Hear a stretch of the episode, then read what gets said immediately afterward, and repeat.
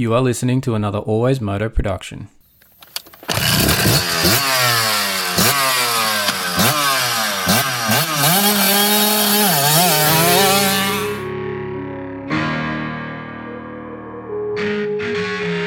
The Always Moto podcast with your host, David Hogan. We talk moto events from around the world, all the injuries, all the training ins and outs, the bikes, parts, and gear inspections. The results we interview your favorite riders. It's the Always Moto podcast. We occasionally have some coarse language and the odd stuff up along the way. If you don't like it or you don't agree with us, turn it off right now. I'd like to remind you that he is not a doctor.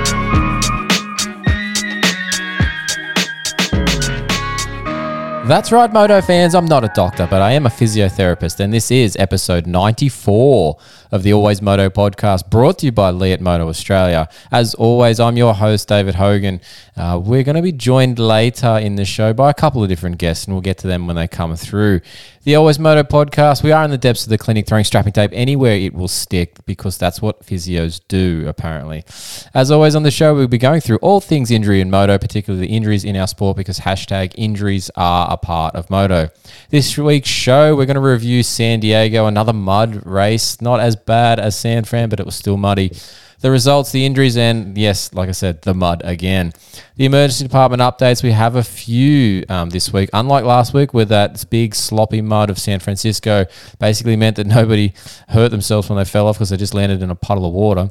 This week, the mud was a bit different. It was a bit tackier. Um, the speeds were up, like we talked about. When the speeds go down, injuries are less. Speeds were back up a little bit more this time. So there was a few, particularly press day brought about some issues that with that dry track where they were actually on pace. So that was an interesting one. So there's a few there in that emergency department. And this week, as always, um, we are meant to do, well, we're going to try and do this today, uh, but as always, our recording is not always in a straight line. So we're going to have our record tomorrow morning. I'm recording late on a Wednesday night here. Uh, so Thursday morning, um, Aussie time, we're going to have a record hopefully. So if it doesn't pop up later in the show, you'll see, you'll know why. Do we sort of missed out on it? But we're hoping to catch up with uh, the number four six four on privateer gas gas in the 250 class. He's made two out of three night shows so far this year. Uh, it's going to be Doc Smith we're catching up with. So hopefully we can check in with him about how he's been going through all the mud and how privateer life in California has been keeping uh, treating Doc there. So we'll check in with Doc Smith as well. So that should be pretty cool. Hey, Moto fans, this episode is brought to you by Leatt Moto Australia, the ultimate gear and protection solution for riders seeking top notch safety and style. From head to toe, Leatt Moto has you covered with innovative helmets, goggles, body armor, and much, much more. Ride with confidence knowing you're backed by gear designed by riders for riders. Head over to leatt.com.au and gear up for your next ride. All right, we're going to get some of these other um, sponsor reads out throughout the show, so keep an eye on those things. But we're going to make sure we mention right now our merchandise. We need to get some of these t-shirt sales done, guys and girls. Get yourself a t-shirt to rock at your next race. They're $25 plus postage and handling. Uh, you can get yours by emailing info at alwaysmoto.com. Put t-shirt order in the subject line, and we'll get in touch by payment via PayPal. Now, using that PayPal, um, much like everybody else uses Patreon, we just got the PayPal account set up as a donation point to keep this show on the road. Uh, if you send in a donation via that PayPal, it helps us immensely, uh, and we will get you some little goodies sent out as well once we get those things coming through. Um, so please check out the links in the show notes or in our bios on the social pages. You'll find all the show supporters. We'll get some more of these reads out throughout the show, so be sure to check them out as we go through. Um, but check those links out. That'll get you straight to those pages. There's special discount codes with most of these places. We'll, you'll hear them throughout the podcast. Um, but yeah, get those t-shirt orders in. Get a donation to the show. Check out leattmoto.com.au uh, .au, and let's jump into the main part of the show. Hey, it's Jake Runkles, and you're listening to the Always Moto podcast. All right, let's run this thing off the ground. Boys and girls, welcome to the Always Moto podcast. It's been another race weekend at the AMA Supercross. Uh, San Diego was run.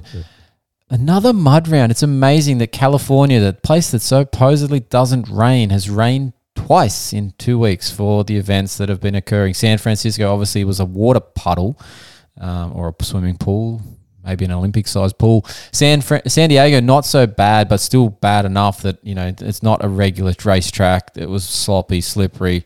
We had guys getting lapped. We had so many lapped riders. It was not funny. I ha- well, it was funny actually because I has to laugh. So many of people in that motocross and supercross fight club group on social media on Facebook uh, last week were giving it to Jett because obviously he'd won the opening round and then got lapped in the mud uh, in San Francisco, and they were all sort of jumping on the bandwagon that Jett, you know, wasn't as good as they all thought he was. But guess what happened the week after? Chase Sexton got lapped, Eli Tomac got lapped, Ken Roczen got lapped. Uh, there's quite a few guys getting lapped um, this season, and yeah, just it just sort of shows goes to show that it goes around, comes around sort of situation. But yeah, the big winner from San Diego in the mud, and I mentioned last week, was it lucky or just you know mud luck, a good rider or not? Well, Aaron Plessinger, good mud rider apparently. Got it done, but uh, in all of this, it is a bit of luck involved. Uh, Like I said last week, goggle malfunctions, you know, starts, your ability to pick a line around a lap rider that's fallen down, all that sort of stuff is just a bit of luck in a mud race. But AP7, he got that win that he fi- that he threw away in Detroit. He finally did it. He's got the monkey off the back. Will that mean he has more in the tank? I don't know. We'll have to see how he performs in a dry situation, but maybe if there's another moist situation, we say moist, uh, maybe he gets it done. But AP7, a race winner in the 450 class in AMA Supercross. So pretty impressive there for Aaron Plessinger and KTM and Jade Dungey. First 450 Supercross win for his mechanic Jade Dungey as well. Now, quite um, not quite the list that his brother Ryan has there, but uh, at least he's got one. He's working on on two now, so we'll see how that all works out for him. So well done to Aaron Plessinger. Nate Thrasher was the winner in the 250 class. Uh, good work for Nate. He managed to work his way through the pack. Obviously, a few different leaders in that event there. Uh, RJ Hampshire, Garrett Marchbanks. Um, but Nate managed to be the one on the final lap taking the checkered flag. Now, Garrett Marchbanks was probably a little unlucky to not get that win. That one little moment with the lap rider where he sort of had to get stood up in the rut, uh, lost a little bit of time, let Nate get to him and ultimately make the pass without that happening, I don't feel like Garrett loses that race. Um, but again, this is what I was saying before. The luck aspect of the mud race comes into it. Yes, Garrett was riding really well. Yes, he was a good mud rider. There's an aspect of luck. He caught a lapper in a deep rut that he couldn't just move out of as simply as he thought. He thought the lapper was going to progress through the rut better than he did. He didn't. He hit the back of him, had a little bit of contact, stood him up, stopped him for a couple of seconds that's all it took for Thrasher to get to the back of him and then be able to make a move on him. I think almost in the next lane, uh, if I remember correctly. So, yeah, look, Nate Thrasher got it done. Garrett Marchbanks. Um, it was a bit of again a bit of a sloppy round for Shimoda, and we'll talk about that in a second. Um, still not the start to the season that we would expect from the new HRC rider there, but um, yeah, just a bit of a bit of an interesting round. Now, if we go on the interesting side of things, there was a few different aspects, and obviously lots of the media outlets have touched on these things in terms of the Chase Sexton being lapped by Cooper Webb or passed by Cooper Webb when lapped, and they made contact. I think that was a little bit of a racing incident. Both sort of are a little bit at fault there. The track's a little bit at fault. Again, the mud and the luck conversation. But I think Chase thought he was going to get through that corner a lot quicker than he actually did, and or that he wasn't expecting Cooper to maybe go that inside line. So I think that was just a bit of a racing incident. Yes, he probably could have made more of an effort to get out of the way sooner. But he's in a in a chase for the title hunt. He's trying to make points. He's trying to not lose too much time on that track and trying to boost himself up one or two more positions. So I can see what his point of view is, but I can also see Cooper's. So that one was there. The what interesting one for me is the fact that Eli Tomac managed to run pace behind Aaron Plessinger. Now, here's an interesting thought that I don't think anybody else has sort of mentioned. Yes, he was right behind Aaron Plessinger and potentially blocking, roosting his teammate in in second place in Cooper Webb. But what happens here to Eli Tomac, say, if by pushing, putting, riding behind Aaron Plessinger for that, you know, three, four laps, whatever it was, he's obviously getting blue flags because he's lapped and he's going to have Cooper right behind him, who was only a second or so behind him. So he should have moved over for him. But if he's riding right behind Aaron Plessinger and forces Aaron Plessinger into a mistake because he's mistaken Aaron uh, Eli for Cooper, and th- Aaron throws that win away, is Eli in trouble for not obeying blue flags, or is it seen as Aaron just made a mistake? That's a different take on all this that I don't know if anybody else has thought of, and maybe that's not that's something that needs to be addressed because you can't just have a lapped rider sitting between first and second for multiple laps and potentially pressuring first place and you know trying to unlap themselves. In a supercross race like that i don't think that you're not going to unlap yourself and then get yourself back up to a point where you can you know podium win that race. That's pretty rarely never going to happen. Um, I think there needs to be a bit more of an effort for these guys to be moved out of the racing line. And maybe that comes down to the, you know, like a central communication point in the helmets by a race control that says, you know, press a button, you're talking to the number three Yamaha, press another button, you're talking to the number seven, um, you know, KTM, and you're informing them that, you know, Eli Tomac, please move to the left of track, you are being lapped. Uh, failure to do so result in a you know 10 second stop go penalty in the pit lane. Um, or Aaron, Aaron Plessinger, the rider behind you, is actually lapped. Please um, disregard the the rider behind you, or something along those lines. Do you know what I mean? I think the first option, you don't want to be talking to Aaron telling him there's a lap rider on his ass. That'll just get him flustered. But you should be definitely talking to the lap rider, telling him to get out of the way, and failure to do so within a lap will result in like a you know a stop go penalty or something. So something that they could consider here. Um, suggestions from the Always Moto podcast. All right, let's um let's get into the other controversy and a bit of a WTF all round. Um, it's gone from one point of escalation to another this week thanks to social media. Social media is a great application when you used correctly, but sometimes in recent past, writers have maybe gone on and had a little too much to say or a little bit of a you know passive aggressive move towards other people. Now, I don't really care for either points of view on this one. Um, it should have been just a gentleman's agreement between the two of them post race to when they've cooled down that it was a bit of a stupid idea on both their parts. But the Jett Lawrence Jason Anderson situation seems to be continuing to you know grow legs and move somewhere. Obviously, Jett was unhappy with Jason's riding. I think Jason was just taking that veteran aspect and fighting for his position as much as he could, as he should. He was in fifth place in the race at the time. He should not just be rolling over to anybody. Doesn't matter who it is. Um, Jett needs to unfortunately learn that in the 450 class that people aren't just going to move over for him. Um, they are going to run him hard and block his lines and potentially move over on him and you know run him high in a berm. This is going to be the norm in the 450 class. But I can see both points of view that they were both upset with each other. Jett, obviously, that Jason was sort of running in and blocking those lines that he, and taking the good lines so he couldn't get past him. Jason, that he got a bit of a rough block pass on Jett um, at the end that um, Jett gave to him.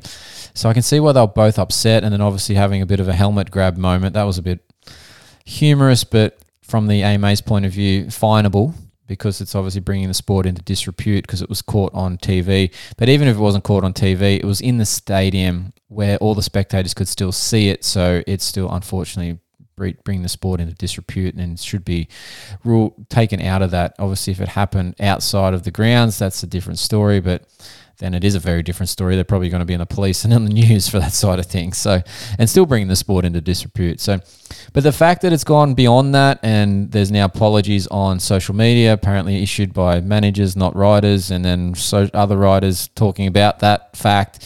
Um, it just gets a bit muddy, and I'm not sure that this relationship is going to go too well moving forward.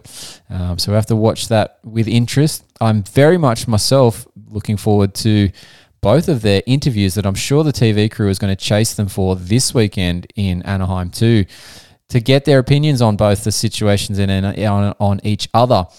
And I'll be interested to see how their responses go uh, and whether whether they can both be men about it or whether they both have a grudge about it. We'll see how that plays out. And then who, if they do have a grudge, who saws whose front wheel off first? we'll have to watch. Get the popcorn ready, people. We'll have to watch and wait and see. Now, moving on to something else a bit closer to my heart, we're into the injury side of things. We're not in the emergency department just yet, but we'll get there later in the show. But we're heading into a bit of a department of the press releases that have come out, and I check these regularly. I'm on the list for most of these teams nowadays. Uh, checking these things for updates on the riders and on obviously little bits and pieces that I can talk about here on the show. Now, interesting enough, the Kawasaki press releases have always been a bit of an interesting read from my side of things. I've even reached out to them and asked them to put a bit more content in them because they've always been just a bit lacking in certain areas. And from my description, I'd call it just a little bit with a one eye or rose colored glasses on because they always seem to be on the positive end of things and eliminate, not just not mention, but eliminate certain aspects of what happened on an evening, which is obviously their right to do so. They're the ones putting it out and writing it. But I find that the contrast in that is the Honda press releases where they just include everything. It's fantastic. It's just a bullet point of this happened, that happened, that happened, that happened. We don't care the resp- reasons for or why they happen. They're just these are things that happened, and then they have a blurb about it from like a you know a quote from each of the riders and team manager, etc. But the t- Cowie one is is different. Obviously, Max Vohland went down um, in right after our last podcast, I believe, midweek, and and has an injury. Now, unfortunately, that is not being communicated yet. There's been no mention of Max Vohland in any of the Kawasaki press releases outside of the one that he was missing the round to confirm what his injury is and what the nature of the time is. Now, obviously, they might not have all those details at hand, but they will know enough that it's a hip, a knee, a ankle, a shoulder, whatever it is. I might have mentioned there that it was the hip on the first one that I went to because that is what we believe that it might be. But we don't have any confirmation of that there's nothing to say that it's oh it's we're investigating a potential hip injury or a potential knee injury. They don't mention that. They don't even have him listed in the press release at all this week. It's amazing that he's just been omitted from all Kawasaki communications, which is a bit of a concern for me. I would like them to just to update and say Max Vohland, you know, has sustained a potential hip injury uh, and he's undergoing investigations and he will be out for the foreseeable future. We'll update you further as we have more details. And then the following one, when they do have it in a week or two's time, Max has got a XYZ fracture of XYZ area. He'll be out for six weeks. We'll see him at this, we expect to see him at around this round or back for motocross or whatever it ends up being, right? Like just give a general point, like I do in my press, in my emergency department article on fullnoise.com.au just give that general information about where they're up to and how that recovery is going. Whether they're using something like a slant board that we have here at the Always Moto podcast in our training regimes to help with knees and stuff like that to get stronger legs. Maybe he's using a slant board that we would like him to, to find out about and they could talk about it in the press releases. We don't know. Um, but yeah, it's just amazing how they get omitted. But yes, look on that slant board funnily enough, I was moving into my read there for the slant board guy and getting stronger legs on, on the on the slant board for your bike and all that sort of things and using the code always moto in lowercase to checkout. But it reminded me that actually Chase Sexton this week was seen on a slant board, guys, slant board training in the gym. So if it's good enough for the AMA Supercross champ, it's good enough for you people out there, but you need to use the code always moto so that you get a discount. And so that we've got because we've got that affiliate deal in place, it helps support us. So check out Chase. Um, hit him up. He's obviously using it. Um, maybe he knows a bit more about it, but it's a very cool piece of equipment. Very simple. Um, but yeah, he's using it there. Now, the other thing that's interesting in that Kawasaki press release is that there is no mention of that Anderson versus Jett situation either. That's just omitted from the evening's uh, activities as well for Kawasaki. The other thing that's not mentioned Adam Cianciarulo um, was on an interview with Kellen Brauer post race. So well done, Kellen, for getting this because I hadn't heard it anywhere else at this point. Um, so well done, Kellen of Racer X there. AC mentioned in his interview to him that he has a bit of an issue with a hand or finger injury that happened at Anaheim 1 when he was bumped into with, with Jorge Prado. Nobody else knows about that. It's not in any of the Kawasaki press releases. It should be. It would explain a lot. Adam hasn't really had great results. He's been kind of missing in action, I would say. For he's there's not really a fast qualifier. There's no real heat race flashes. He's just sort of there and there in the background, making his way to the mains and stuff, but nothing crazy. And that probably explains why. But why wouldn't Cowie mention that and explain why their rider is not having a great time of it at the moment? Is because he's riding through an injury. And again, that goes to the point that then points out that, well, he's actually a pretty tough dude. He's riding through an injury. Well done, Adam Cianciarulo. Everyone get a bit more respect for him. But at this point in time, if that is a confirmed injury eventually, because even on that interview, it was sort of Adam didn't really know what he was saying about whether it was a finger or a hand, um, which I found funny too. But yeah, it's just a bit bit odd that the Cowie doesn't mention it. Now let's move to that Honda one. In the Honda points, they they talk about everything. It's amazing. I, I like reading the Honda PRs. The interesting part that I picked up on this, and it sort of goes to show with what's happened since those mud rounds have kicked in. Lars's comment, Lars Lindstrom, the Honda team manager, points out that the team had very poor starts. That was his quote, very poor starts. And that, for me, that hits now right on the head and exposes a problem that I think they've had for a little while. They don't have a good start map for a wet, great start. Outdoors, they obviously were killing it with Jet. Jett getting starts from anywhere, anytime. Didn't matter what he did, he got a good start. So far, you watch Jo Shimoda, you watch Jett and Hunter. They are spinning up excessively, bike going sideways, even off the grate when it's wet. They're not driving through the middle of the start straight. They're sort of rushing into the end and trying to take those inside gates, which is a horrible scenario. I don't like that. Like, You always get pinched off. Unless you're the guy that gets there first, you get pinched off. Yes, you might be able to sneak around and come out mid pack, but you're not coming out better than that. And they've been going for that as a safety route. I think Honda has a bit of an issue with these wet grates as a, and needs a different starting map that they don't currently have. Maybe it goes with something that I mentioned last week about the lower or the lowering or changing of the height of the start button, the whole shot button. Maybe it's still too low, and that's what's giving a, not enough pressure onto the rear tire but something maybe with the mapping that it's letting the bike get to a too high RPM and spinning that tire on that wet grate. Maybe they're not keeping the tire dry enough. Maybe they're not drying the grate enough. There's something that they could be doing probably to make this better. Um, but yeah, that was an interesting comment that Lars hit it on the head. So he's obviously aware of it. We'll have to see when they next have a wet grate if they've managed to do anything about it to fix it because two rounds in a row now, it hasn't been good starts for HRC. And this week, heading to a triple crown at Anaheim too. Hopefully, it's not raining. We'll talk about that later at the end of the show about what the forecasts are for the weekend. But hopefully, they can get some good starts. They've got three main event race starts to get themselves in the mix. Um, only so much they can do once they get on the track.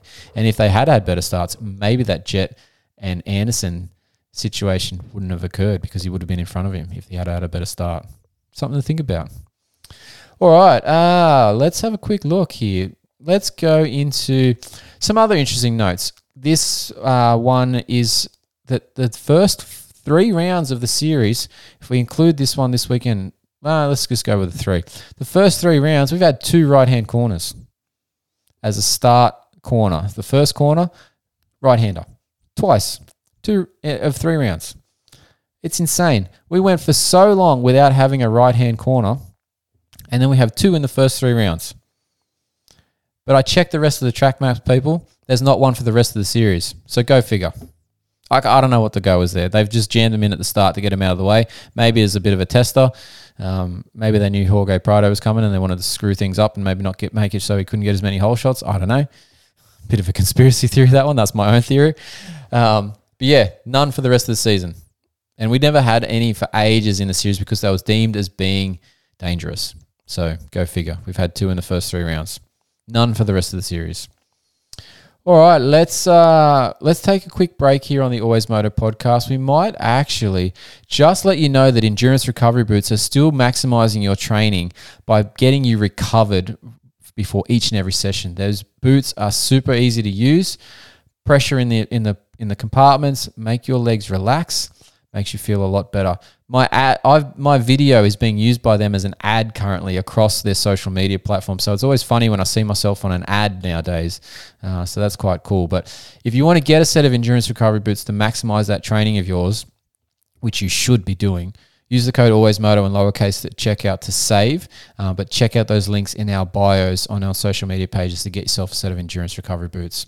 All right, let's take a quick break on the Always Moto podcast. We're going to come back. We're going to come back with the Always Moto contractor. He's back for this episode to talk some fantasy. And we're also going to have Lachlan, our fantasy maestro, who's managed to come up with our bootleg version of the Always Moto podcast fantasy league so that we can continue to do a Pulp MX version. Um, so we'll have these guys on. We'll be back with them. We'll talk some fantasy for the Always Moto Fantasy League. Hey, what's up, guys? It's Scott Meshey, number 411, and you're listening to the Always Moto podcast. All right, guys and girls, joining us this week uh, to explain a little bit about this bootleg fantasy that we've got going on. We've got the man behind all of this, and we've also got our Always Moto contractor, Benny, on the line. We're going to have a bit of a chat about the Always Moto Fantasy Bootleg League. Um, we've got Lachlan on the line. We've got Benny on the line as well, the contractor. How are we doing, guys? Yeah, all good, Dave. Yeah, good, good, good to uh, chat to you guys. Yeah, appreciate it uh, for coming on, Lachlan, and um, appreciate all the work you've been doing behind the scenes when um, Pulp pretty much not died, but had a heart attack at least, let's say, at the start of the um, season here. We are all sort of scrambling in the uh, places that you couldn't play Pulp MX anymore for fantasy things. And obviously, Benny's been a Rocky Mountain fan for a while. I don't quite like that one, but because he usually beats me in it.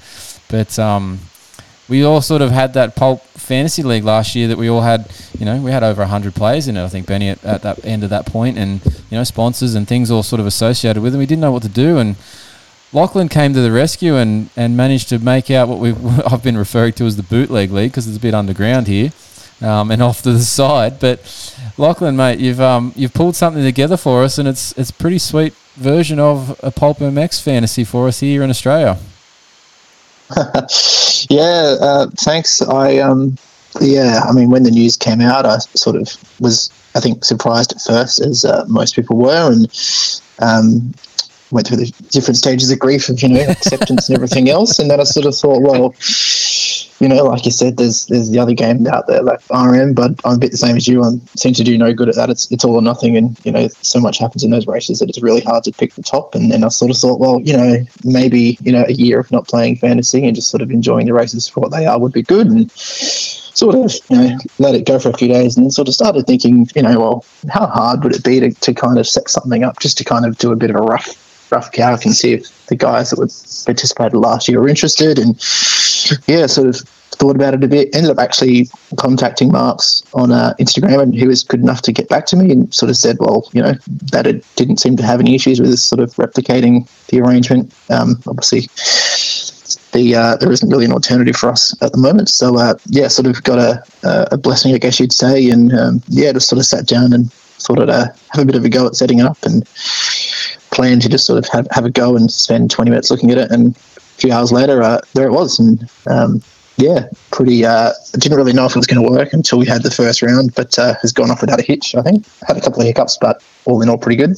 Yeah, look, I would have to say it's it's pretty smooth from my side of things. Benny, I don't know how you've gone so far, but I was quite impressed. One, when I first saw it, even before it was in use, but um, Benny, the uh, entering of the, the tips and, and the scores and everything works pretty nicely. Yeah, well, I had the same thought as uh, Lachlan. You know, maybe just uh, give fantasy for a miss, a miss for a year, and um, see if you know we get an update next year and just play uh, the RM fantasy one. But uh, then the idea came into the group chat, and I said, "Well, if you're going to do it, sign me up straight away because I'm a sucker for punishment." Um, but yeah, it's basically exactly like you're on the website. We're just yeah in a in a different form, and we can just go in, click everyone, everything's there exactly the same as the website. So it's come up really, um, really, really nice. Hey Lachlan, did you like? Obviously, you said it took a couple of hours. You built this. Did you literally start from scratch, or did you have something else that you sort of maybe part, you know, part built off of, or was this just a blank Google sheet essentially at the start, and you've just gone nuts on it?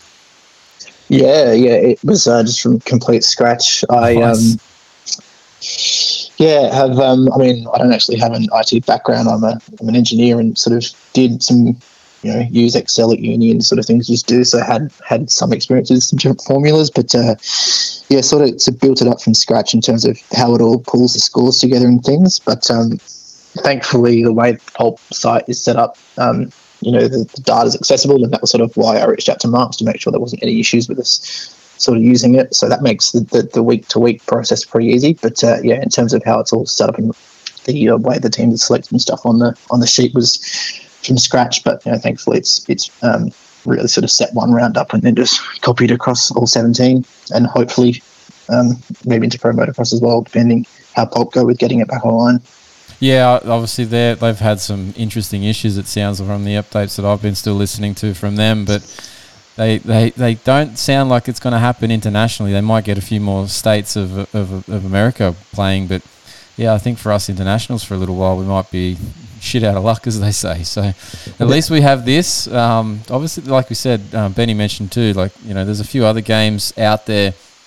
I just don't find them as interesting for some reason, and this one just seems to work for me in terms of like you're looking at the whole field. So that whole bit that everybody talks about with that, that was playing it, um, you know, you're actually looking for the different parts of the the field. You're not just looking at the top five. You sort of get to know more about the other riders, and obviously for myself being, you know, contacting a lot of these guys these days to get updates from them, it sort of gives me a bit more understanding of where they've been finishing too, because I'm paying attention to more than just, you know, who won the race last week, which is awesome.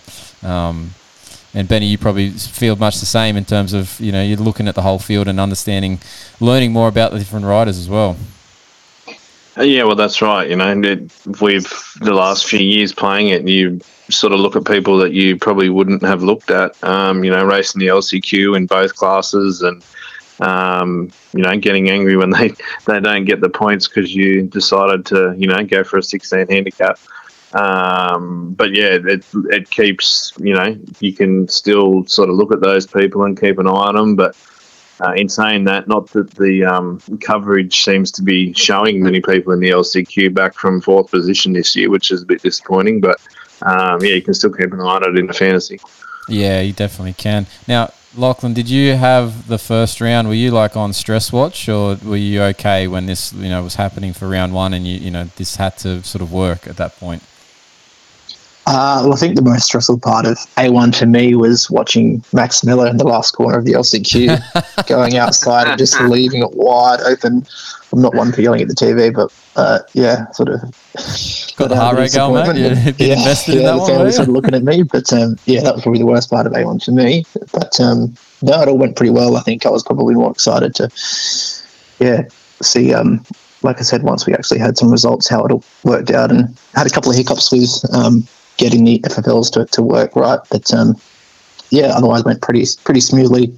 I mean, pretty smoothly for me. I um, didn't have Hunter or Phil, um, so I didn't get caught up with either of those surprising DNFs. But Lucky uh, everyone else, everyone else had at least one of them. So um, I promise that was not rigged. But uh, Hey, who's? Pol- I just thought of that. Who's policing you on this side of things? um, I uh, self-policing, I suppose. Very but, uh, honest man I, over here, I'm- Benny. I'm- We've got to trust this bloke with our with our uh, winning league here.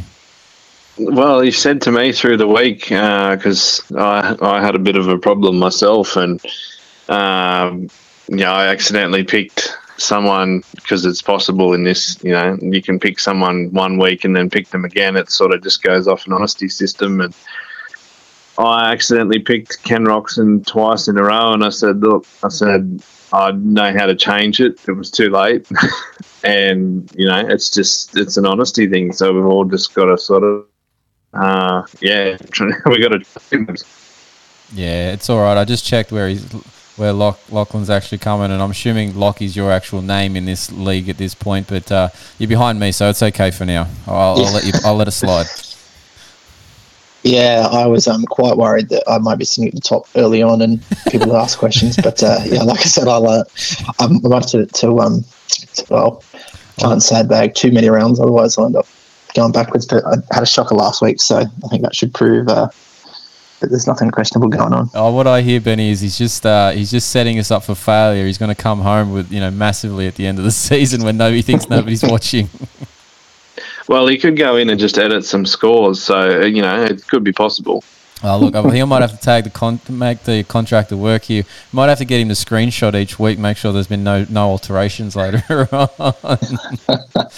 oh no, look, I, we trust you. No. Until until you win, we trust you. So you know. Yeah, yeah. Well, that's it. I'll, um, well, if I do change scores, I might be dialing myself down just to make sure I'm a few points back in second or something, just to, to kind of fly under the radar. But uh, Ah, no. I, I um, I think yeah, as, as you sort of said, it can be changed at any time, and I was sort of expecting some people might be trying to do some last minute team tweaks um, at, at or around cut-off time, but uh, haven't had anyone do it yet, which has been good.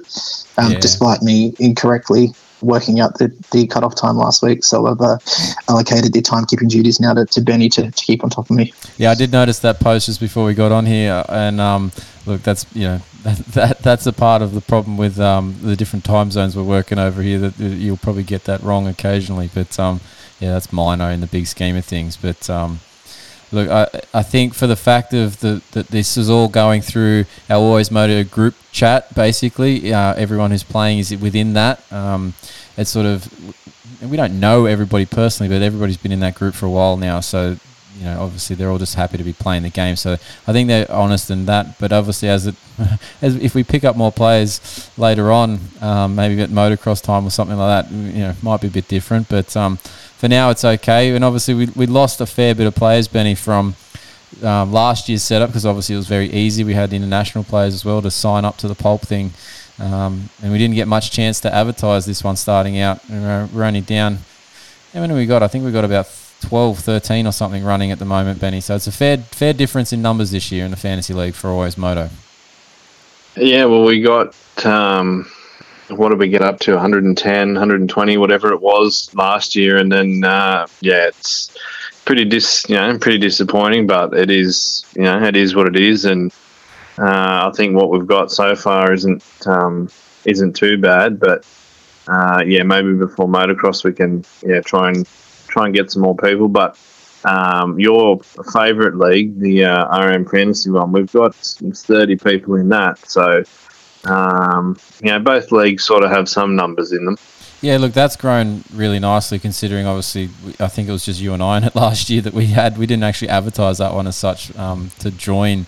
Um, we kind of got forced to this year. Um, but yeah, look, there, there's numbers in, in both sides, which is good. But um, yeah, we'll have to see how we go. We, we'll get a chance, obviously, to see what's happening a bit more with the Pulp MX side of things leading into the outdoors.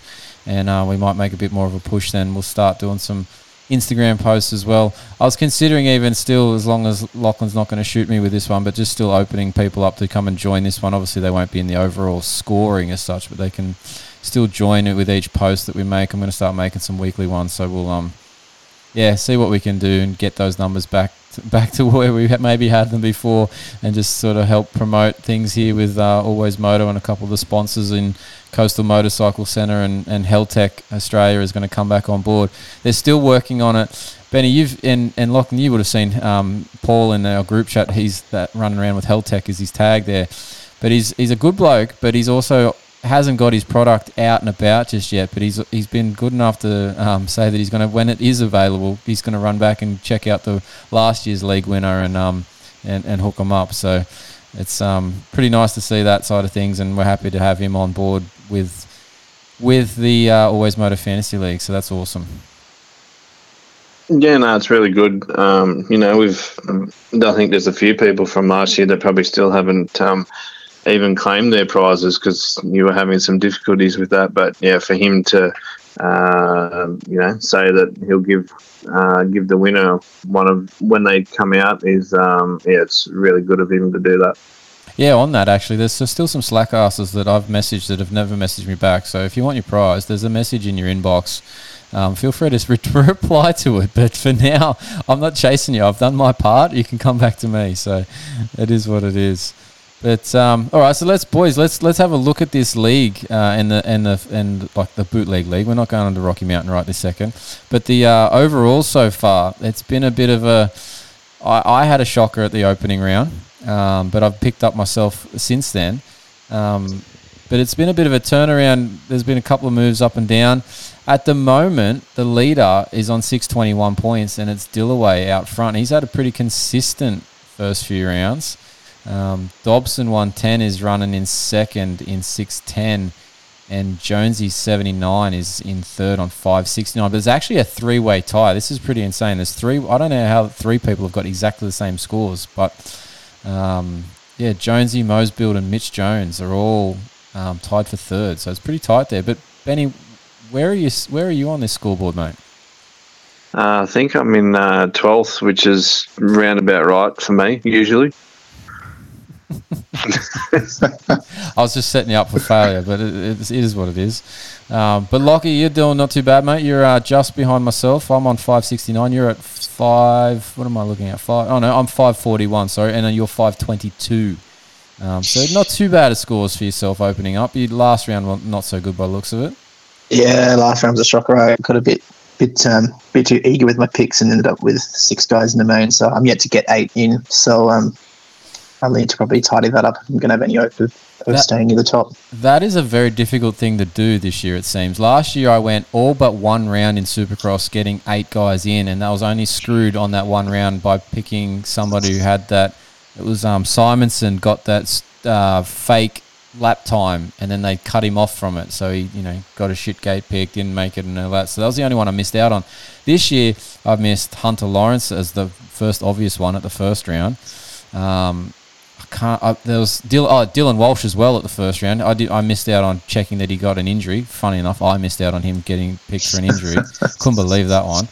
Um, and I can't remember who I've missed at the next few, but I've missed one at each of the other rounds as well, um, purely just through stupidity and qualifying, only having two, like not having two qualifying sessions, which really sort of annoyed me because I haven't always been able to look right at checkout, uh, like at the closure time, to make sure my picks are all good. So it's a bit of a frustration on that side of things for me. Yeah, I think uh, I was a bit same as you. I think we both got tempted into Derek Drake this week, but um, yeah, Oh, I think that's right. there was a bit of that going on. And I think, you know, the slot throws in a bit of an extra variable and you get a bit tempted. Last week I had five guys with a 12 plus handicap, which didn't go too well, but a few of them came off for me, which is nice. So, yeah, I think the, the first week only one team had eight in the main, and surprise, surprise, it was the winning team. So, it goes to show that it's not necessarily about the, the um, biggest handicaps. Sometimes just the eight, eight in the main mantra will do just what you need. Yeah, definitely. Now, Benny, you've had some little uh, issues using this the um the, the spreadsheet. What what was your question for Lachlan on on the technical side of things of entering your team, mate? Well, I've been doing it on the phone, and you know, just now just looking on on the computer for the first time. Um, but I don't know if that makes a difference. But somehow I managed to put my team into round four and not to round three, and so I moved everything up. But then I was trying to clear round four just in case it like messed with um, you know because there was two teams just in case it messed with the system and in that I then accidentally picked Kenny because I was too worried about trying to clear the round four. I didn't look up and realise that I'd picked him the week before. So, is there an easy way to clear the team for or to stop us from being able to do that? That Uh, just so it doesn't happen again. I'm not too sure about the clearing. I think, like you said, I think sometimes it can be harder to edit on a phone. But uh, I had it set up that you could enter and change your team for the current week and any upcoming weeks. But uh, what I'll do now, just to try and help alleviate that issue in the future, is I'll just change it that you can only edit the current week um, on each week, just to make sure that, um, yeah, no one's getting caught out with with that. Like you said, because I think on a phone it can be hard to see which week you're looking at. So hopefully that helps to uh, mitigate the issue from anyone else. But uh, yeah, I think like we said before, I think you're getting the integrity award for last week for um, yeah realizing your issue, but uh, not trying to do a sneaky change too late. So uh, what goes around comes around. So hopefully you get some good karma next week. Yeah, Yeah, well. Yeah, yeah. Yeah, well. I, I picked it. I picked Kenny again, and I saw it, and I was past the twelve o'clock or whatever time it was because I was too worried about trying to clear the fourth round. And I was just like, "Well, I've already picked him now. it is what it is. He's, I can't change it." So, um, yeah, hopefully this week we might get some uh, good points. Is there? This is this is my dumb question, but is there a way at some point at twelve thirty that you can actually just hide the entire game, like the entire spreadsheet?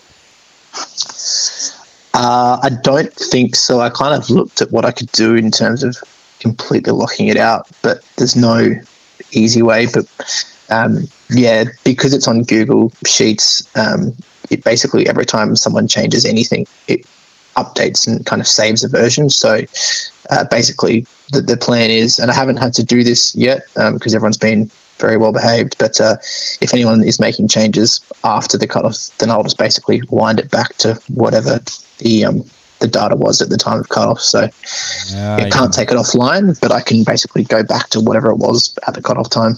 Yeah, nice. The hand of God can come into play, and you can uh, just wipe that out. Yeah, nice, lovely, lovely, lovely. Now I've got a question for you too on that technical side of things. Um, and this is just those stupid things that you just used to. I always feel like because you, you should be looking for a save button to make sure that the team's in, but like you just explained about the, the Google Sheets, it sort of just does it. Um, you know, makes a version of it once you're done. You don't actually actually have to save it as such, do you? To to lock your team in. Once there's a name in the box, it's there.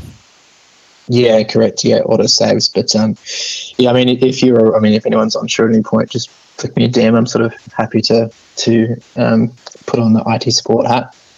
Nice. hopefully, hopefully that doesn't happen to too much, and hopefully at some point, I'm assuming you're not going to be able to be sitting there watching it, you know, live as such, and hopefully it all runs smoothly when those when those instances come about. Yeah, I mean, like I said, it has been pretty good so far. It's um just a fairly quick exercise at the end of each week, but um I somewhat selfishly don't look at the scores until after I've watched all the main events, just to avoid any spoilers. So it means that some weeks it's probably going to get updated pretty late on the Sunday, but uh, it'll always get done.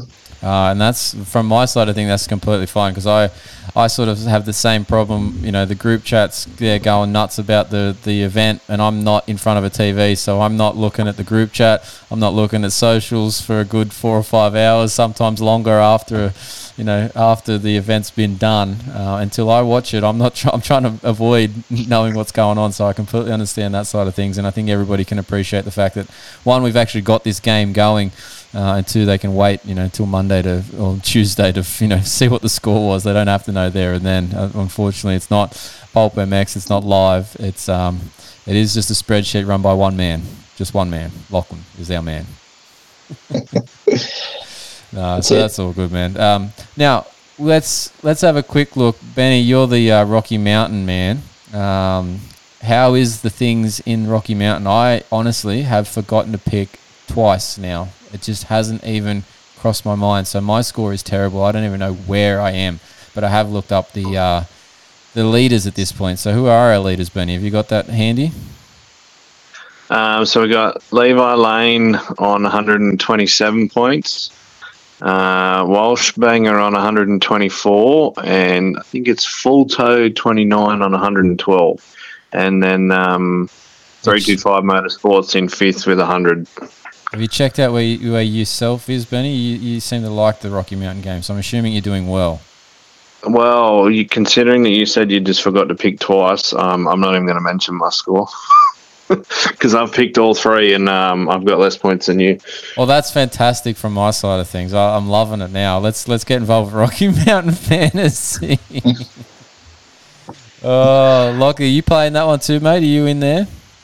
Yeah, I am. I uh, struggle to work out how how the rankings work, but I've just had a quick look. I am got 70 points, so I'm He's got he's in 17th position with 70 points. That sounds Yeah, okay. all right. Considering, yeah, it's almost the top half, so that's pretty. That's respectable. I'm assuming Benny, we're in the very much the bottom half. Uh, yes, I'm equal last, and uh, you are three above me. Fantastic. How how is it you've picked all three rounds and you are equal last? Uh, so what have I got here? I'll tell you. Um, I got 15 points at A1. Uh, San Francisco, I got 10 points, and this week I got five points. Did you not have any of the people in the, the five Uh, points, like the five pick places? Well, I had Kenny in first position, and that was re- looking really good at one stage. Uh, I thought I was, you know, going to do well, uh, but that was I had Kenny, Eli, Chase, Ferrandis, uh, AP. So that's I think I got the only points I got were from him. I think, and then the wild card was Anderson who got seventh, and uh, I think Hunter got seventh. So yeah, that's yeah. I think uh, AP was the only points I got. Yeah, right. That's where I don't like. That's where I don't like that game at all. At least you're gonna get points. Like you don't have to pick five or five, or six guys in the end. You're picking, but you're essentially just picking the top five, and it's pretty hard to do that week in week out, especially with mutters. Um, that's where I find the this version, the bootleg fan version, much much easier to follow along with. Lachlan, it's so much simpler than Rocky Mountain for me. Yeah, I think the uh, the handicap approach that the, the pulp game has makes it a lot because, like if we still talked about before, you can pick a a um a privateer with a 16 handicap, like I picked Stapleton last week, and you know he gets through to the main and pretty much guaranteed to get a good good chunk of points. Um, and yeah, like I said, it makes the, the, the back half of the race a lot more interesting. Whereas yeah, this is yeah, bloody hard to pick the top five, especially at the moment. Yeah, and this week will be just as difficult again, being a triple crown. So throw them all in a hat and just see what falls out at the bottom of it, and that's the, probably my picks if I remember to put any in at all. That is. So I actually think Well, I the did good it on Monday. Well, the good thing is you can. It's eight in this week, so no matter what, because it's a triple crown, so we can't. Uh, you know, we can't not get points this week. Well, you'd ha- you'd have to remember that, that I'm probably not going to pick after like right at that point. I'm still going to probably pick earlier because I'm just that way inclined and come never remember to pick right like re- double check my picks. So it doesn't this doesn't guarantee these things, Benny. Yeah, well, that's true. You got to live on the edge sometimes. You got to actually do some other things in life and remember to pick tip fantasy. Ah, all good. All right, boys. Well, look, it's been awesome to um, catch up with Lachlan and thank him for his efforts here so far in this Always Moto Fantasy League and the, the bootleg side of things. Um, I hope he's okay. Actually, I should have checked this, Lachlan. Are you okay with us calling it a bootleg version, or should we put like Lachlan in the name to you know sort of in your honor, or? Uh, no, like, we can call it whatever we want. I think. All right, we'll stick with bootleg for now until we come up with Yeah. a better option. Um, but yeah, no, we appreciate your efforts, man. It's it's very much appreciated that it, it's happening. I honestly thought about doing it, and I went, "There's no effing way I've got time to do that and do all the other stuff that I'm trying to do for the Always Moto stuff." So I'm like, when you suggested it, I was like, happily, yes, you can go ahead and knock yourself out with that one. I don't have time for it, so I appreciate you. You've done it, and um, yeah, look, it's awesome. I'm, I'm sure everybody else is appreciative too, and yeah, hopefully it just runs smoothly for you, and you don't have to lose too much hair across the season. yeah, we'll uh, we'll see how it goes. I think. no, awesome. Well, we'll thank uh, quickly thank again Coastal Motorcycle Centres and Heltech Australia for their ongoing support with it, and and you guys and girls out there for listening, for being a part of it. If you're in the leagues, if you're not, send us a DM, um, get involved with the group chat, and we'll get you into the the, the leagues. Um, you probably won't do well in our bootleg for the overall for Supercross, but we can get you a part of it, and yeah, start building it for um, building that up for our motocross side of things. So. Thanks for joining us, boys. Um, we'll, we'll leave it there. We'll take a quick break on the Always Moto podcast. Hey, this is Cole Thompson, and you're listening to Always Moto. All right, guys and girls, we are back. Thanks for sticking around on the Always Moto podcast. We are moving into the emergency department. That's the part you come to this show for all the time. We're going to head into it. We're going to just uh, check in on our riders. We had a few injuries last round in San Diego. We're going to check out their availability. Now, we don't know all of that at this point, but we'll give you that info as we go. Now, all of these guys are training hard, trying to be fit and healthy, ready for each and every round. Now, if you want to get into that sort of program and be fit and healthy and improve your riding, um, Competitive Edge Performance, they're the go to provider of strength and conditioning programs, sports nutrition, and on bike coaching for athletes of all levels. Whether you are just starting out or a seasoned pro, it doesn't matter. They have you covered. They offer in person sessions and top notch online programs that are accessible anywhere, anytime because they've got this tr- awesome training app. If you want to join Competitive Edge Performance, you should do it today. Always Moto podcast listeners, they can get 50% off your first month on the training app using the code CompEdgeCoach. That's C O M P E D G E C O A C H, all in capital letters. That'll get you that discount. But then you'll be your training will be on point, just like these pros. Hopefully, their training's on point as well. Maybe if they should be talking to Competitive Edge Performance as well. Um, but yeah, let's get into this emergency department right now. The emergency department, all the injuries, all the gory details, and when they'll be back on track. It's the list you really don't want to be on. You do not want to be on this list. You never want to be on this list. But unfortunately, these riders continue to be on this list. Now, let's start off with the things to note because there's a bit of a. Unfortunately, the injuries this past week aren't necessarily going to be on the out following injuries in San Diego list because they're we don't have all those details at this point. They're all still sort of on most of them, uh, unfortunately, a few of them are on concussion protocols, so they're all pending that five to six day window to then get cleared, ready to race Saturday. So it's sort of we, we obviously record this midweek. We're a little bit ahead of that curve. We can talk about what we know, but we don't always know if they're going to be there. So let's start off with those press day crashes. Uh, Jett Lawrence, that crash that he had trying to jump that quad or it's not even a quad. It was just a table onto a single over two singles, and he just came up short. He did two and a half or three and a half, whichever way you want to look at it. I don't call a tabletop as a double. That's a single jump, um, if you want to get into that argument. But he blew his hands off. I think that actually helped save him. I think he saw it coming. He braced. He managed to get himself off that as soon as it went sideways, and it was actually quite low speed. If you watch that takeoff it wasn't like he was mid rhythm doing it. He rolled one and then went for that section. So he only really got a little bit of speed. Uh, so he saved himself a lot. He managed to sprain his thumb or thumbs uh, and wrists because I dare say all of that took some impact. Now, I don't have any of this confirmed. None of the team has been re- replying to those sorts of things. Obviously, there's things that happen have happened since that are probably hiding them from the media, or not hiding them from the media, but they're not responding to all the media inquiries as they probably normally would. But yes, he obviously rode on Saturday night and was fine. Whether he taped it and look, if he had a tape, if he had a sprained thumb, sprained wrist, taping those things are quite easy to do if you know what you're doing. Uh, in terms of them being minimalistic tape, but then it's also quite supportive and would have given him enough support to do what he needed to do. If it is just a minor sprain, grade one, grade two, he will be absolutely fine within a week to two.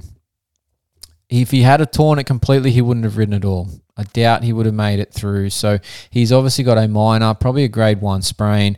So it's one to two weeks. He'll be absolutely fine. He'll be doing therapy during the week um, just to make sure that it's settled. Probably tape it for a week to two, and he will be absolutely fine so long as he doesn't have any major secondary incidents where he can potentially tear it further. So at this stage, Jett Lawrence will be absolutely fine, but that press day crash wasn't the prettiest thing I've seen all week. All right, uh, Mitchell Harrison, Team PRMX rider. Um, unclear. I don't have details on what he's injured at this stage, but he had a big crash on press day as well. He managed to case a big quad, not the one that Jett was trying to attempt, but a different one. Uh, he smashed face first into his bars, bounced off the side of the track. I wouldn't be surprised there's a concussion. I wouldn't be so surprised there's multiple other things that are sprained, broken, torn, whatever you want to say at that point. Uh, we'll find out more details on those. I've reached out to Mitchell, but no response at this stage. Mitchell's usually pretty good. He replies to us, but yeah, I dare say he's probably working through a few things at this point. We'll bring more information hopefully next week, or check out the YouTube channel if we get it before then. All right, the other one that sort of popped up that wasn't from the race day as such, but it was prior to that, and we mentioned it earlier in the show, that interview from Kellen Brauer on Racer X, where he mentioned Adam Cianciarulo mentioned himself about an injury that he occurred with contact with Jorge Prado at A1. May have resulted in a broken finger or a broken hand, a bit of it depending on what that is. We'll find try and find out more. We've reached out to Team Kawasaki to try and find out if we can get confirmation on that. We'll see how we go. Also reached out to AC as well, but um, don't usually get responses from AC uh, in DM. So we'll see how we go with the team there to get some information on what's gone on. The other three injuries that happened across the weekend. Sorry, actually, one was um, another one from press day. Tristan Lane, uh, unfortunately, has had a concussion. He was attempting a tr- quad, it seems as well, or going to attempt a quad. Got mixed up on a different rhythm prior to that, and managed to knock himself out, or at least have a minor concussion. Now, so Tristan's on concussion protocol, and like I mentioned earlier, the AMA needs to have a bit of a look at that. But obviously, he had it had a concussion bad enough that the medics attended and would have deemed him unsuitable to ride because he was unable to race the main event, like the Sunday, Sunday, the Saturday program. So he was um, put off before that from the press day incident. So he'll be able to be checked in and hopefully be able to ride if everything clears up in time by Anaheim 2. But there is always that chance that that minimum time frame that is required, that five to six days, is not able to be reached. So we'll have to wait and see if he's able to be cleared in time for A2. On to race day, there's two left. Braden Spangle, we've checked in with him, privateer rider number 113 on a Yamaha. Unfortunately, had a concussion as well, also on concussion protocol. He has confirmed with us that he's aiming to be back for A2, but again, it's dependent on him passing that concussion protocol. Billy Laninovich, that 132, our oldest rider in the 250 field, who's come back just in his 40s. Um, previous main event winner in the 250 class, way, way back in 2005, 6, whenever it was. Um, Billy unfortunately had that crash on the finish line jump. Managed to get wheel spin by the look of it and case and then bounce off and then sort of get landed on by three other guys, which was one of which was Braden Spangle. Um, managed to miss out on get definitely copping a wheel just to the you know body face while he was laying onto or sitting onto the finish line down ramp there. So he escaped some major stuff, but he is very sore and sorry. If you've seen his videos this week of him walking into the therapy, he's not walking straight. He's a bit, bit hobbling along, unfortunately for for Billy. We've checked in with Billy. He's doing pretty well. He's doing his therapy. He's just generally sore. Uh, his hip, his back, all that sort of stuff. He's all just sore. Uh, but he's doing a lot of therapy, getting a lot of massages, getting some hyperbaric chamber in. And look, I said to him, basically, doesn't matter if none of this stuff is really, you know, evidence proven as to getting a quick result. I'd just be doing everything I could be to get myself as good as I could do um, even if it was just a placebo effect to make myself think that I was getting better so that I could try and get onto that race at A2. He's obviously, you know, just wanting to be a part of it again. Uh, but yeah, he's doing all he can. He's hoping to ride press day. If he's not able to get into press day, he's hoping to ride Saturday. And whether he's able to complete that or not, we'll have to wait and see. But at this stage, he's aiming to be on track for Anaheim too. All right, our out following injuries, um, San Diego, like I said, most of those we've just covered in the things to note. Um, happened prior to San Diego, which was Max Vohland we've spoken about earlier. We don't have details on that. Again, the Cowie Vohland camp, nothing's out of nothing's come out of them since then, um, but we expect them to be out for a little bit of time. No other injuries that are out from that week. Now, making returns from this week, Travis Olander didn't ride uh, as we thought he might have at San Diego, but we expect him to be back for Anaheim too. All others at this point in time, we've checked in with uh, Matt Bell from the HBI racing team. He's the team owner there. Checked in about Ty Masterpool. He's not going to return yet at Anaheim 2. He's going to still miss Detroit. That at this stage, their aim is Glendale, but that is still pending. So, and we're going to try and chat with Matt next week uh, and see how things are going from him and the team and Ty and everything else in between. Caden Braswell as well, who's also on a recovery list from from uh, an ACL repair, uh, who's also on Matt's team as well. So yeah, hopefully we get Matt on. Uh, a bit to talk about with him at this stage. But that's our updates. That's what we have this week for you in the emergency department. Uh, hopefully, our injury insight from myself as a physio is taken, you know, taken reasonably seriously, but not also, you know, um, just reproduced. It's um, something that I work hard on to try and get these informations out and accurately out. Uh, obviously, we, like I said, we bring as much as we can, but sometimes we have to wait until the following week. So that's what we know at this point in time, people. That's what we've got for you. So thanks for licking, licking, listening. Got stuck on that word there. Listening to the Always Moto podcast, brought to you by Leatt Moto Australia. Um, we'll be take a quick break and we'll hopefully, like I said at the start of the show, we record in a bit of a zigzag. We don't always in a straight line. Hopefully, we'll be back with an interview with Doc Smith, um, privateer gas gas rider. And if we're not, we'll be back and we'll talk about some other stuff before we close out the show. Thanks for listening, guys and girls. We'll be back shortly. Aha, we forgot one on the list. It's written down and everything. We just worked straight past it. So we psych we didn't go to break. We're gonna go to a break in a sec. But Kevin Moranz, he also missed San Diego.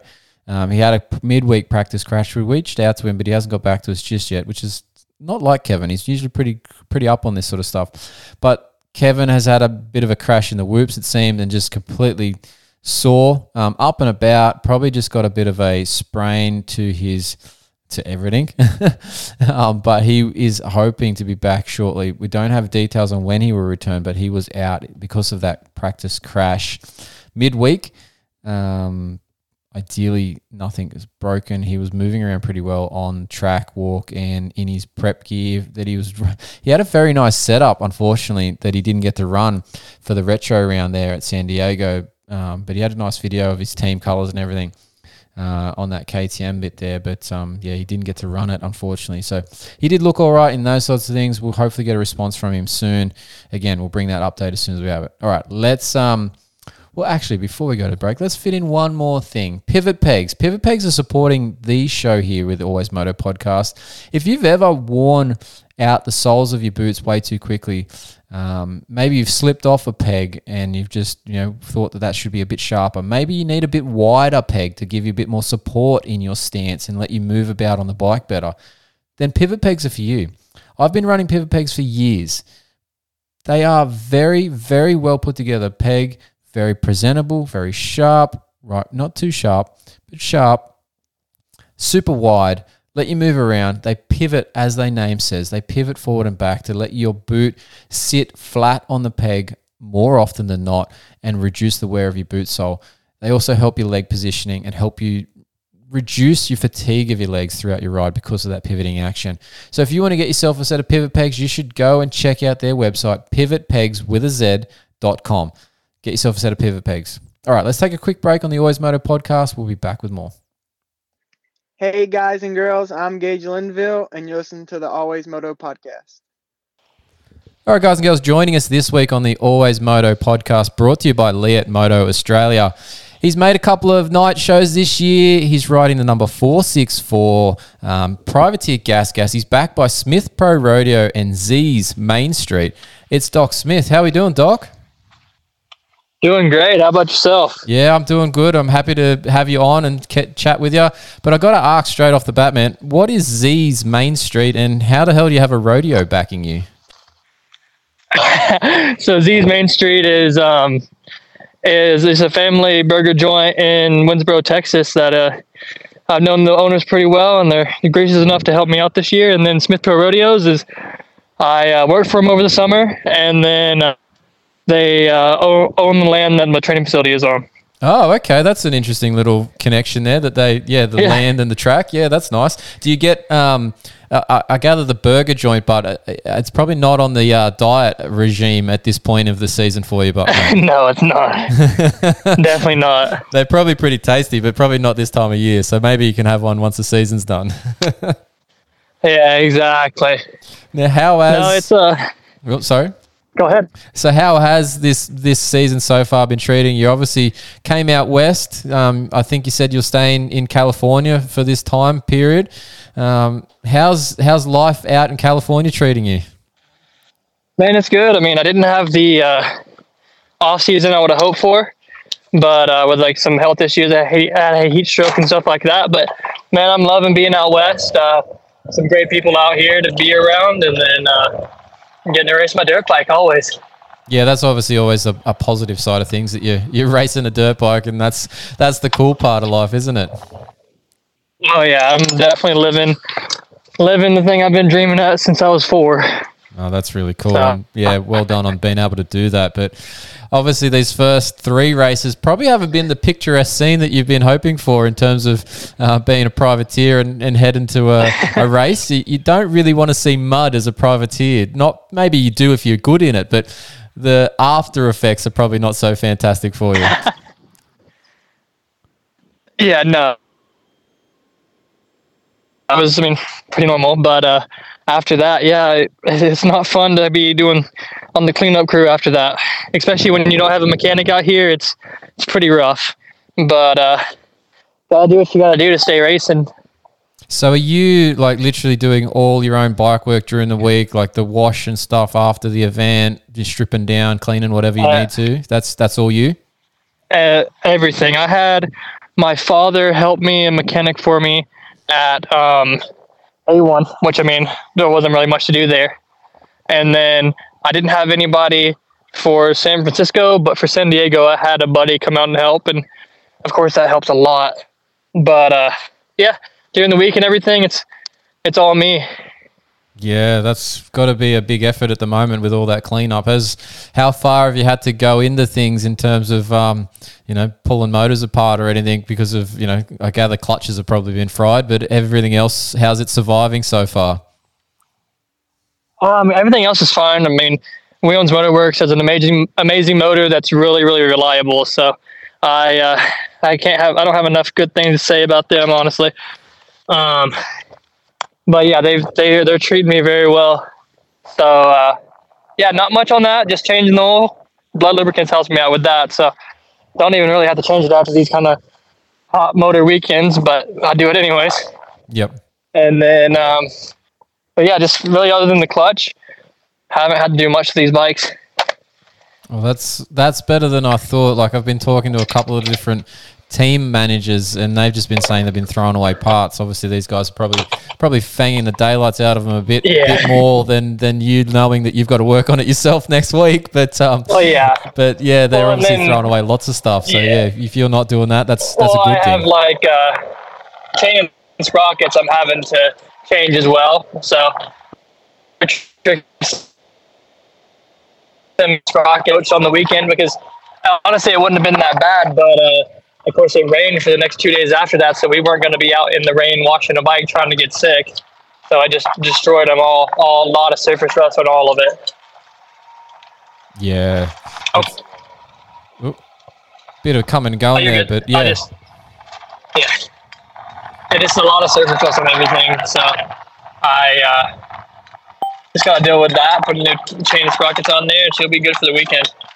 Yeah, nice. So how how how confident are we? Obviously, these first few rounds have been a bit bit of a schmozzle in terms of not normal qualifying sessions. They've been reduced down to two. Oh, sorry, one. Um, you know, and then obviously we're going into a, a triple crown format, so it's almost like it's all new again um, for round four. How's how's things looking this weekend? Are we confident we're going to get another night show in? Uh, I mean, as much as I'd love to say yes, we'll, we'll just have to see. I um, I'm very confident in my riding this year. I feel like I made a lot of uh, progression over the um, very very short off season, uh, very very short like prep season I got. But um, yeah, we'll just we'll just have to see. I uh, I know I'm good enough to do it. I just have to I just have to put it together myself. Just get out of my own head. Is it is it easier this year having done those few events last year and you know just knowing how the format goes, knowing what to expect on race day, rolling into the stadium and you know seeing the tough blocks and all the people you know that you're lining up next to, has all that made it a bit simpler for you this year and you know maybe just made the put the mind at ease a bit more about it all?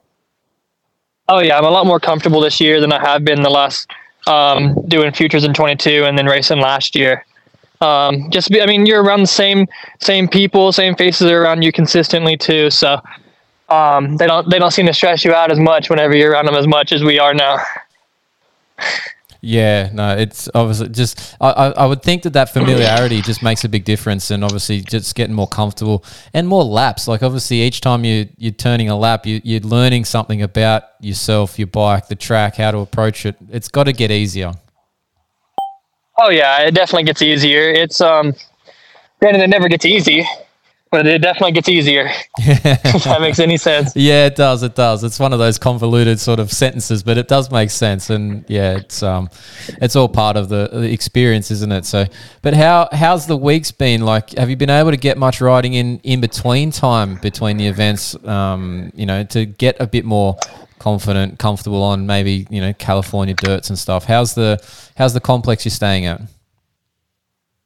Um, well, Grindstone is just a place for you to to stay and work on your bikes and stuff like that. There's no tracks actually out there. Okay, so where are we um, we're within um, we're within like 15 minutes of Lake Elsinore, like like and Pala and stuff like that. So um, we're not really having to drive very far to get some some time on the track, but I, uh, I haven't got to ride as much as I'd want to, just because um, having to do things during the week, and then like, of course, it rained the last three days, so some people hopped on some uh, some tracks out today, but they uh, it was a it was a private thing in the morning, and so the track was going to be roached after. So I decided not to put that time on the race bike. Yeah, have you only got the one bike with you at this point, or is that the one that's ready to go at least at this point in time? Uh, so the race bike has a supercross suspension on it. Yep. I have my mo- my practice bike with moto suspension. I um, Ah, I just I didn't swap it over because I know I I'm just gonna get the one I'm gonna ride tomorrow and then go to the race. So we're just gonna ride one day on Supercross and then head out to the r- race weekend. yeah, right. Private to your life. It's not as uh, smooth and as uh, comfortable as, as everyone sort of thinks it might be. You just you're working hard and taking the opportunities when you can to get on the bike, aren't you? Oh yeah, I mean, I'm I'm gonna be honest. I haven't I haven't had to do too crazy much. I've had it pretty simple so far this year, other than just the mud and stuff like that. Um, so I uh, been pretty pretty blessed for that. But um, yeah, it definitely isn't easy most of this time. So, what about the training side of things? Obviously, you're out in an area that you're probably not familiar with. Have you managed to hook up with a couple of the, the guys and, and do some sessions, or have you you know been soloing it in, in a gym nearby, or, or how's that all working out for you this in this sort of program too at the moment? Yeah, so Carrie out of Grindstone has actually been gracious enough to uh, let me come out there and, and work with her group that she has out there. So, yeah, I mean we're we're out there riding with the people that uh, I need to be riding with. Yeah, cool. So that's yeah. Obviously, there's some some speed in that too. Then. Oh yeah, I mean we have uh, Toe Bush is out there riding with me, and then um, oh my goodness, he just he's on Wash's bike now. Can't remember his name. Don't save my life. Max. I just can't. Stanford. oh yeah. Yeah, Max Stanford is out there as well. So. Oh, Sanford. Yeah. Yeah, no, that's cool. So there's a couple of guys there that are going to obviously have some pace, but like, are we getting the, those those training off bike training sessions as well, or is that part of what you're doing with those guys? Uh, I I'm just starting to figure out where and when I can go and stuff like that. But uh, I'm gonna be very very direct. I um haven't but I haven't done as much as I probably should have. but we're we're still still here for a little bit, so we're gonna keep her working. So that yeah, so you you're going to be out in the in the area for a bit longer. Then you there's um obviously a an East Coast round kicking off here next weekend, but then you're back into Glendale, isn't it? So you're still just going to stay out for a bit longer. Yeah, so the plan right now is to um, go to like we'll go to A two. I'll be here for the week off, and then the, the rest of that week, and then drive up to um. Oh my goodness, yeah, the race in Arizona. So we'll drive from the race in Arizona back to Texas after that, but we're in California until that race. Yeah, nice. So you got probably what two weeks or so still to go. So yeah, and then you've got a bit of a gap. Are you you what's what's the plan for the rest of the season after that? Are we heading back one by one for the the couple that are around? Like they're all a bit more spread out after that, aren't they? But um, yeah, you, you still getting to the rest of the West rounds? Is that the idea? Yeah, that's the plan right now. Um, I mean, Smith Rodeos, they're helping me out a lot, and uh, I'm just I'm kind of listening to what they have for me to do, and then go from there. Yeah, nice. Oh, it's good to have some backers and supporters and a little bit of freedom in this too. I guess you know being able to get to these things is one thing, but being able to you know go and stay somewhere for a little bit longer and you know just be comfortable in that environment too is, is awesome that they're allowing this for you. So that's that's fantastic. Yeah, it's definitely they've given me a lot of freedom, and uh, that's that's that's amazing. They're they're being super awesome with everything. But um, so they they back uh, Toe as well. Oh yeah, So, so I think for some of these farther rounds, I don't know for sure if it's going to happen, but we might end up just connecting up together and going to those together, just Yeah. to save everybody a bit of money. Well, that would be handy, wouldn't it? Uh, that uh, that uh, privateer life. The budget's only so big, so yeah, if you can pair, partner up with someone and take those longer drives together, that's that's half the fuel bill, isn't it? Oh yeah, I mean, my I, I'm on my own now financially as well, so it uh, it definitely it definitely makes it a little nicer whenever you don't have to uh, pay all the fuel bill. Yeah, definitely. Yeah, no, look, it's a that's an expense that's massive at these this time of well, this time of year with the races, but just in this time of life at the moment, it seems that the fuel prices are ridiculous. So, yeah, it's um, Oh, it's an expense, man. Oh yeah, it's definitely not as not as cheap as we would like it to be, especially here in California. I mean, I filled my van up this morning, uh, and I had like a quarter tank left, and I spent like ninety dollars. yeah. yeah, that's pretty quick and easy. There's there's there's the money blown out the window. So yeah, it's not not cheap at all. California is probably the worst for it, isn't it? Compared to how's Texas prices? Are they similar or Uh, Texas prices are like when I left Texas, the price of fuel was a three dollars and twenty three cents, and here it's like four dollars and sixty per per gallon. So Oh, you gotta love that California, uh, that California higher prices and taxes, and yeah, it's fantastic.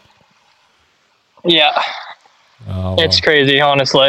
well, yeah. Look, partnering up with someone for a couple of the rounds to split that expense would probably be a fantastic idea. But it also might just make things a bit easier in terms of you know having a couple of people rolling around. It might be a bit more fun as well. So, see how that all plans out, man. Oh yeah, we're we're I'm I'm ready to see how everything ends up for the rest of the weekend. Yeah, nice. Sorry, I'm, I'm out, we're out here playing golf as well. So. You doing? You're definitely living the moto life. You found a golf course in between the races. That's how it goes, isn't it? Oh yeah, I mean I just got back into it after like 11 years of not playing, so we're struggling, but Is the swing a bit rusty, or not- how's it go? uh, swing's very rusty. I think we're on a par four right now, and I'm on. Sorry, I thought he just had a crazy shot, but uh, we're on a par four right now, and I'm on a bogey at the moment. So, and I still have about mm, 75 yards to the pin. Yeah. yeah, it's not looking promising for a good score on this on this round by the sounds of it. So, Not at all. Oh look, man, that's look. You're enjoying the life. That's a good thing. Obviously, some relaxing, but um, yeah, obviously business this weekend in terms of the race day. But we hope to see you in that um, night program. It's obviously a bit crazy in terms of qualifying through for it in a triple crown, but ideally it all goes well and you can uh, experience another part of the Supercross life, man, and hit a triple crown. Oh yeah, I mean, I'm I'm ready to put myself in one of these. I know all it takes is one good lap, but of course, everybody knows that. So we'll just have to see how she goes. I'm I'm very confident in myself. I know I can do it. I just have to mentally get past that that little wall I built up, I guess. Yeah, you just how's it go? You just got to do it once, and then you know you can do it. So maybe this is the weekend where that's the one. So hopefully it works out for you, man. I appreciate it, David. Well, look, appreciate your time today on the Always Moto podcast brought to you by Leatt Moto Australia. We'll um, check out the results and hopefully we see you on the TV this weekend at A2. Um, good luck, Doc. Thank you, David. No worries, man. Talk to you soon. You as well. What's up, guys? Kevin Moranz here, and you're listening to the Always Moto podcast. All right, guys and girls, thanks for sticking around on the Always Moto podcast brought to you by Leatt Moto Australia. We're about to roll out of this thing, but we're going to give you the regular updates that we do at this point in the show about how to watch uh, on the Australian Times uh, and a bit of a weather update. So, this week's race back to Anaheim 2 for the Triple Crown. Um, race day live in Australia on the East Coast, New South Wales times, by the way, just to provide a. Queensland, you're on a different schedule as per usual. Uh, race day live is going to kick off at 7 a.m. as per the Super Motocross app, and racing is going to kick off from 12:30 p.m. And this is Sunday, people, Australian time. Um, so check those things out there for yourself. Um, obviously, the fantasy league, the bootleg league, is going to uh, lock off at 12:30 p.m. New South Wales time as well. So that'll be when you need to be sitting on the couch watching the racing. Now, weather for Anaheim too. Obviously, we've had these couple of crap rounds in a row: San Fran and San Diego. Ideally, there's no rain in this forecast at this stage. There is a 0% chance of rain for Anaheim, but it is only going to be 10 to 25 degrees. Keep in mind it is winter over there, but this is California, uh, so it's a little bit warmer usually. By the time the night show is going to start, it's going to be about 22 degrees. Uh, interestingly, they say in Anaheim that the moisture comes up in the evenings, and it does. There's a bit more, obviously, the California desert once the, the night comes fall comes through humidity kicks in so throughout throughout the day it's 38% humidity which is pretty low But by the time the night program kicks off, it's gone up to 52% and it gets higher as the night program goes on. So, hence the moisture on that top level. So, maybe the track that's where they get those comments about the track being slick in the evening as the night progresses because that moisture just sort of sits in the top layer of the dirt and you get that shiny line that they get at Anaheim um, for the Supercross events from that California dirt. So interesting stuff to know there. But yeah, that's the weather update for Anaheim too. Hopefully, fingers crossed that hasn't changed or and doesn't change in terms of wet weather because that would just be another nightmare for all these guys. As we were just talking to Doc, he'd probably looking forward to not having a wet round as a privateer as well. So just more work for him, basically more cleaning. All right, great show this week, guys and girls. Thanks for listening. Thanks for sticking around and being a part of the Always Moto system here. Don't forget to get those t shirt orders in. Email info at alwaysmoto.com. Follow us on social media to stay up to date with all things moto, particularly the injuries in our sport. Um, so search Always Moto, follow and subscribe. Leave a feedback if you can. And guys and girls out there, share the page, share the um, YouTube channel. Get some more people listening. It'll be very much appreciated on my end make sure you subscribe to that podcast feed, um, YouTube channel, all those things. Leaving thumbs up, please. Just be a part of it. Engage. Leave a comment on post. It, it, it's part of being in this moto community. Jump in there. Be a part of it with Always Moto. Don't forget to check out our written articles over at fullnoise.com.au. But that's it for another show. Thanks to Leatt Moto Australia, Pivot Pegs, Competitive Edge Performance, Slant Board Guy, Endurance Recovery Boots, and Tech 167 3D Printing for the show support. And if you haven't already got something from Tech 167, you should do. You need to get something cool printed up for your bike. They've got brake handles, threaded fuel funnels, not fuel funnels, oil fill funnels. They've got all sorts of stuff they can print for your bike. So check out Tech 167. Let them know you're a listener and they'll hook you up with a bit of a discount as well. Thanks for you guys and girls for listening. Thanks to the wife and kids for letting me get this done. Remember, you've got to be smooth to be fast because if you're not, I'll probably be seeing you deep in the emergency department, maybe even the clinic, having strapping tape thrown wherever it will stick.